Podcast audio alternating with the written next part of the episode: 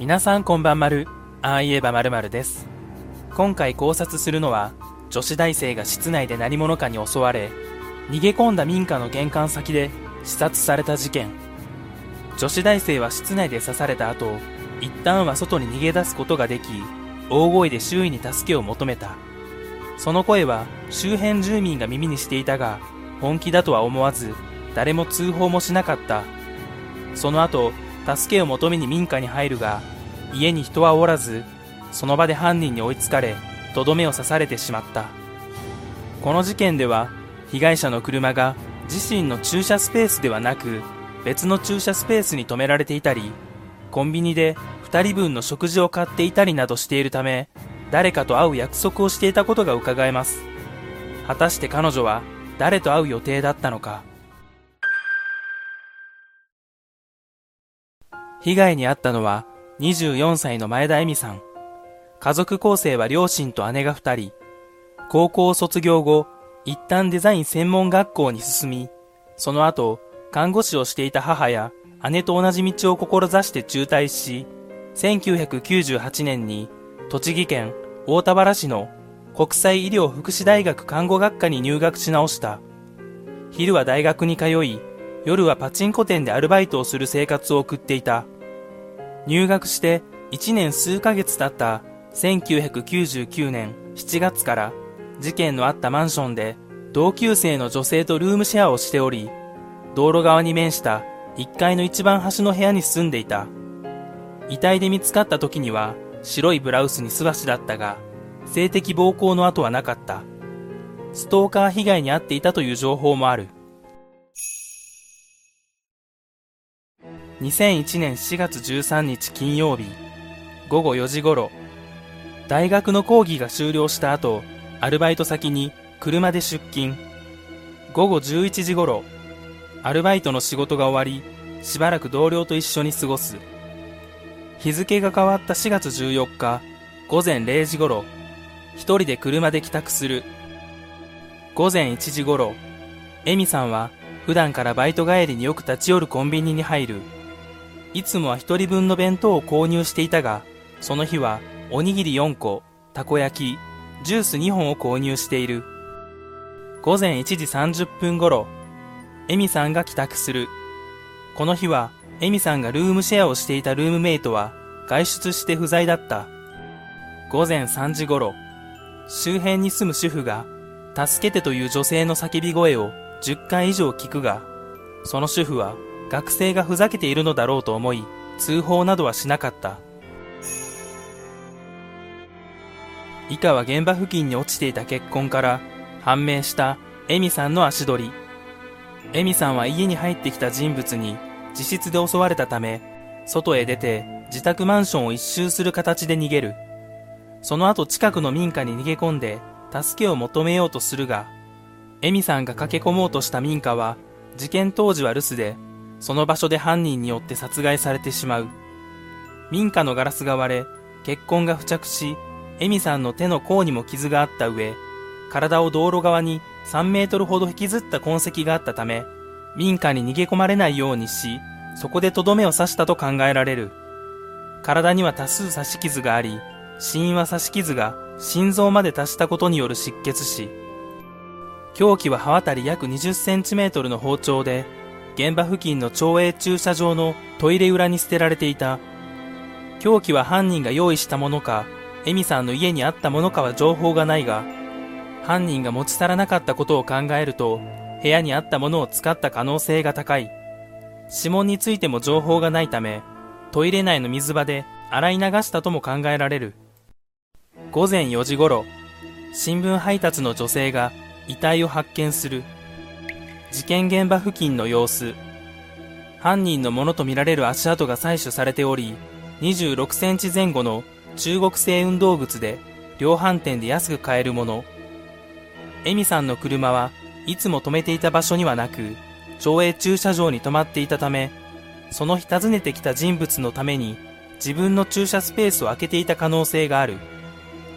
夕方以降の通話記録はなく、送受信した複数件のメールにも待ち合わせや訪問を伝えるやり取りはなかった。エミさんが使用していたカードキーは発見されていないが、携帯電話は部屋に残されていた。カードキーは特殊な作りで、複製は不可能と考えてよい。ドアはオートロック型ではないとの情報がある。ベランダのドアは施錠されており、東側の窓は無施錠だったが、格子があり、侵入の形跡はなかった。捜査本部は自ら招き入れた顔見知りの可能性が高いと判断し、エミさんの交友関係を中心に調べを進めた。町営駐車場のトイレ脇に止められたエミさんの車にはキーが挿した状態だった。車内からもエミさんの血痕が見つかっており、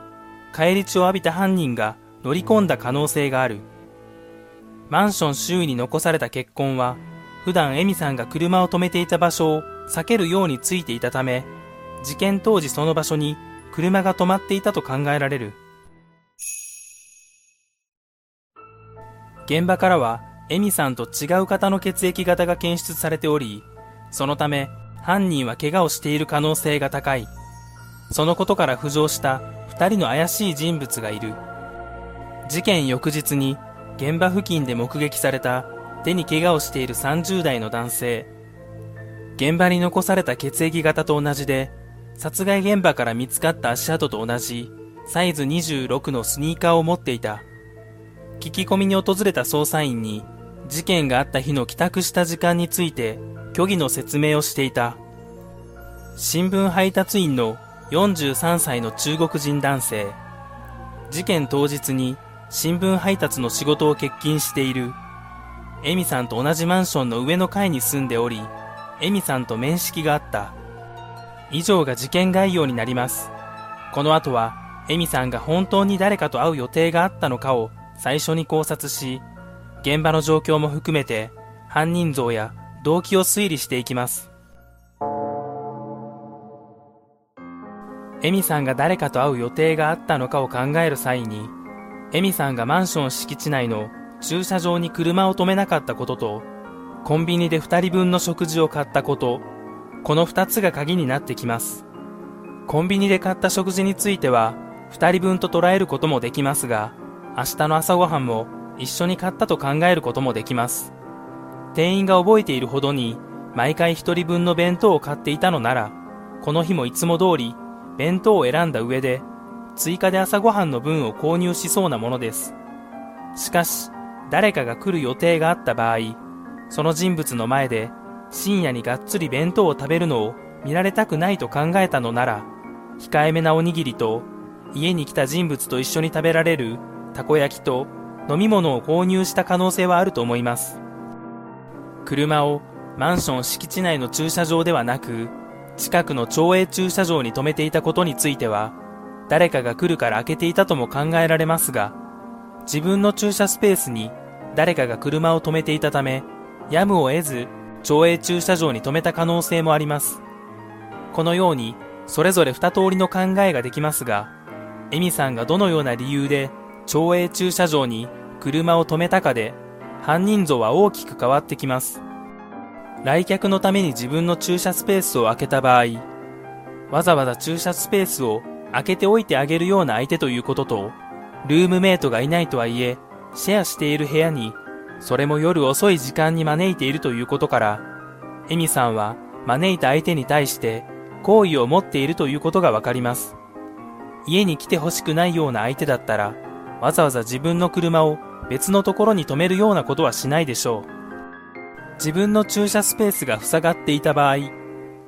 マンション敷地内に赤の他人が車を停めることや、マンション住人が間違える可能性は低いため、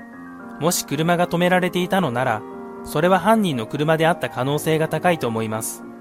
しかしこの場合、犯人がエミさんの駐車スペースに車を止める理由は何でしょうか。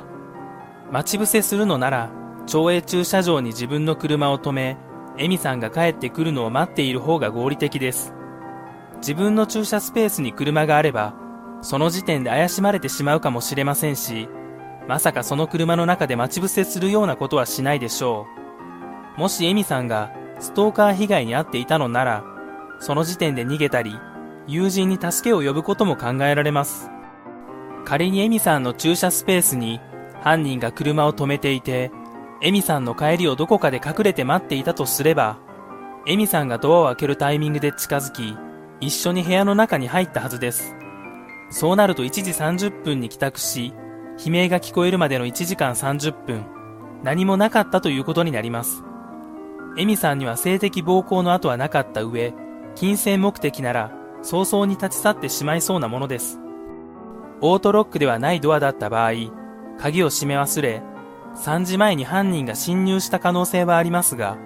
女性の一人暮らしで、ルームメイトがいない時に、そのような不用心なことをするでしょうか。たとえたまたま鍵をかき忘れていたとしても、たまたまエミさんの駐車スペースに止めていた犯人が、たまたまエミさんの部屋のドアが開いていたため侵入し、そこでこのような事件に発展したとは少し考えづらいです。以上のことから、エミさんを襲った犯人は、顔見知りの可能性が高いと言えます。犯人の動機については、発見当時、エミさんがブラウスのみを身につけていたということから読み解いていきます。前述したように、深夜にシェアハウスに呼んでいる人物ということなどから、エミさんは犯人に対してある程度以上の好感度を持っていると考えられます。そのため、犯人に脱がされて、それを拒んでこのような事件に発展したというよりは、犯人とエミさんは事件前はくつろいだ状況にあったと考えられます。ではそのような状況で殺害するまで至るというのにはどのようなトラブルがあったのか。もし犯人が不倫相手であれば、仲のいい関係から一転、殺意が芽生えることもあると思います。本当かどうかは別として、妊娠したことを告げられ、奥さんと別れなければ、奥さんや会社に全て話すと迫られたのなら、短絡的な男ならこいつさえいなければという風に殺意が芽生えてしまいそうです。通信履歴やメールに会う約束を匂わせる内容がなかったことについても、不倫相手なら会う曜日や日にちが決まっていて、前回会った時に次に会う約束をしていたと説明ができます。さらにこのような人に言えない関係なら、メールなど証拠が残らないように普段から生活していた可能性もあり、通信履歴やメールに犯人につながるものが何もなかったことにも納得がいきます。急に連絡を取りたくなった場合でも、エミさんはパチンコ店で勤務しているため、そこで直接話す方法を取ることもできます。エミさんが部屋で刺された後、一度部屋から逃げ出していることも、不倫相手なら刺す瞬間に一瞬戸惑いがあり、致命傷を負わせることができなかったからと説明ができます。もし犯人が関係のない人物で殺害が目的で侵入したのなら、最初の一撃でエミさんは動けなくなり、近隣に助けを求めるどころか部屋から出ることさえできたか分かりません。パチンコ屋の店員だったエミさんは店で客に誘われることもあったはずで、そこから接点を持ち恋愛関係になったとしても不思議ではありません。不倫相手と会う約束をしていたというここまでの考察を踏まえて、事件のあった日に何があったのかを犯人目線で考えていきます。俺の名前は犯人、今日は不倫相手のルームメイトが留守ということなので家に遊びに行く。俺が車を止めやすいようにわざわざ駐車スペースを用意してくれている。なんて優しい女なんだ。前回会った時にあらかじめ決めていた時間にエミさん宅を訪れる。妻には泊まりの仕事ということにしているし、次の日は土曜日なのでゆっくりする予定だ。二人でまったり過ごしていると急に妊娠したのと言われ、犯人は固まってしまう。何も言わない犯人に追い打ちをかけるように、奥さんと別れて皆に関係をばらすと言ってくる。帰る過程がありつつ若い女の子と遊ぶ。今の関係が気に入っていたのに、犯人は頭が真っ白になった。とっさに台所の包丁を持ち出し彼女に近づく。それを見て逃げ出そうとする彼女に包丁を振りかざすが、致命傷にはならず部屋から逃げ出されてしまう。外を走りながら助けてと何度も叫んでいる。一刻も早く口を塞がないと住民に気づかれてしまう。エミさんは民家に逃げ込む。早く彼女を止めなければ。民家のガラスを割り中に入ろうとしているエミさんをそこから引き離し、その場所でとどめを刺す。幸いこの家の住民は留守で誰にも見られていないようだ。さてこれからどうするか。そうだ、恵美さんの遺体を車で運び失踪したことにしよう。部屋にカードキーと車の鍵を取りに行き、恵美さんの車に乗り込み遺体を乗せようと思ったが、車のキーを回した際、自分についた返り血の多さを目にし、血痕を拭き取ることは難しいと気づく。とりあえずこの場から逃げよう。犯人は自分の車に戻り逃走を図る。不倫で証拠が残らないようにメールや電話で極力連絡を取らなかったり、急ぎの連絡を取りたいときは彼女のいるパチンコ屋で直接話していたことが幸いして、事件からにじゅうねん以上経った今でも俺は逮捕されていない。今回の事件では恵美さんがじゅっかい以上必死に助けを求めて叫び、それを耳にした人物がいるにもかかわらず誰一人としてそれを本気にしませんでした。このような場合、助けてではなく何と叫べばよかったのでしょうか。住人が声に気づくだけではなく状況を確認してさらに警察に通報をしてもらう必要があります。パッと思いつくことは火事だと叫ぶことですが、それを聞いた人が窓から顔を覗かせて叫んでいる人物を確認できれば何かあったと思い通報してくれるかもしれませんが、叫んでいる人物を確認できなければ火の気がないことや匂いがしないことを確認して通報までには至らない可能性があります。また助けを呼ぶ方にしても火事でもないのに火事だと叫んで回れるかというと、いくら必死だとはいえ気が引けてしまうかもしれません。実際の話、火事だと叫んだことで通報してもらい助かったという話は聞いたことがありません。素直に通報してと叫んだとしても誰かが通報するだろうと思い誰も通報しないことも考えられます。犯人の名前を叫んでいれば犯人を逮捕することに関しては確率が上がりますが、より必死になってとどめを刺しに来るので自分の命が助かる確率は下がってしまいます。裸の美女が歩いていると聞けば、私なら声がしているうちは外へ出て探し回ると思いますが、声を聞いた人物が女性だったり女性に興味がなければ効果は薄そうです。どんな人物でも外に出るか声を上げている人物を確認するまでしてくれる言葉、いちまん円札ばらまき中といえば声のする方まで確認しに行くかもしれません。声を聞いた人物が携帯電話を持たずに出てしまい通報はできないかもしれませんが、目撃者が現れたらおそらく犯人は逃走するでしょう。最悪の場合は目撃者ごと命を奪われるかもしれませんが、何か他にうまい方法がありましたらコメント欄で教えてください。以上がこの事件の考察になりますが、いかがだったでしょうか。看護師を目指す夢も将来も希望もある恵美さんの命が奪われたことは残念でなりません。いつか犯人に相応の罰が下ることを願います。この動画は以上になります。最後までご視聴ありがとうございました。また次の動画でお会いしましょう。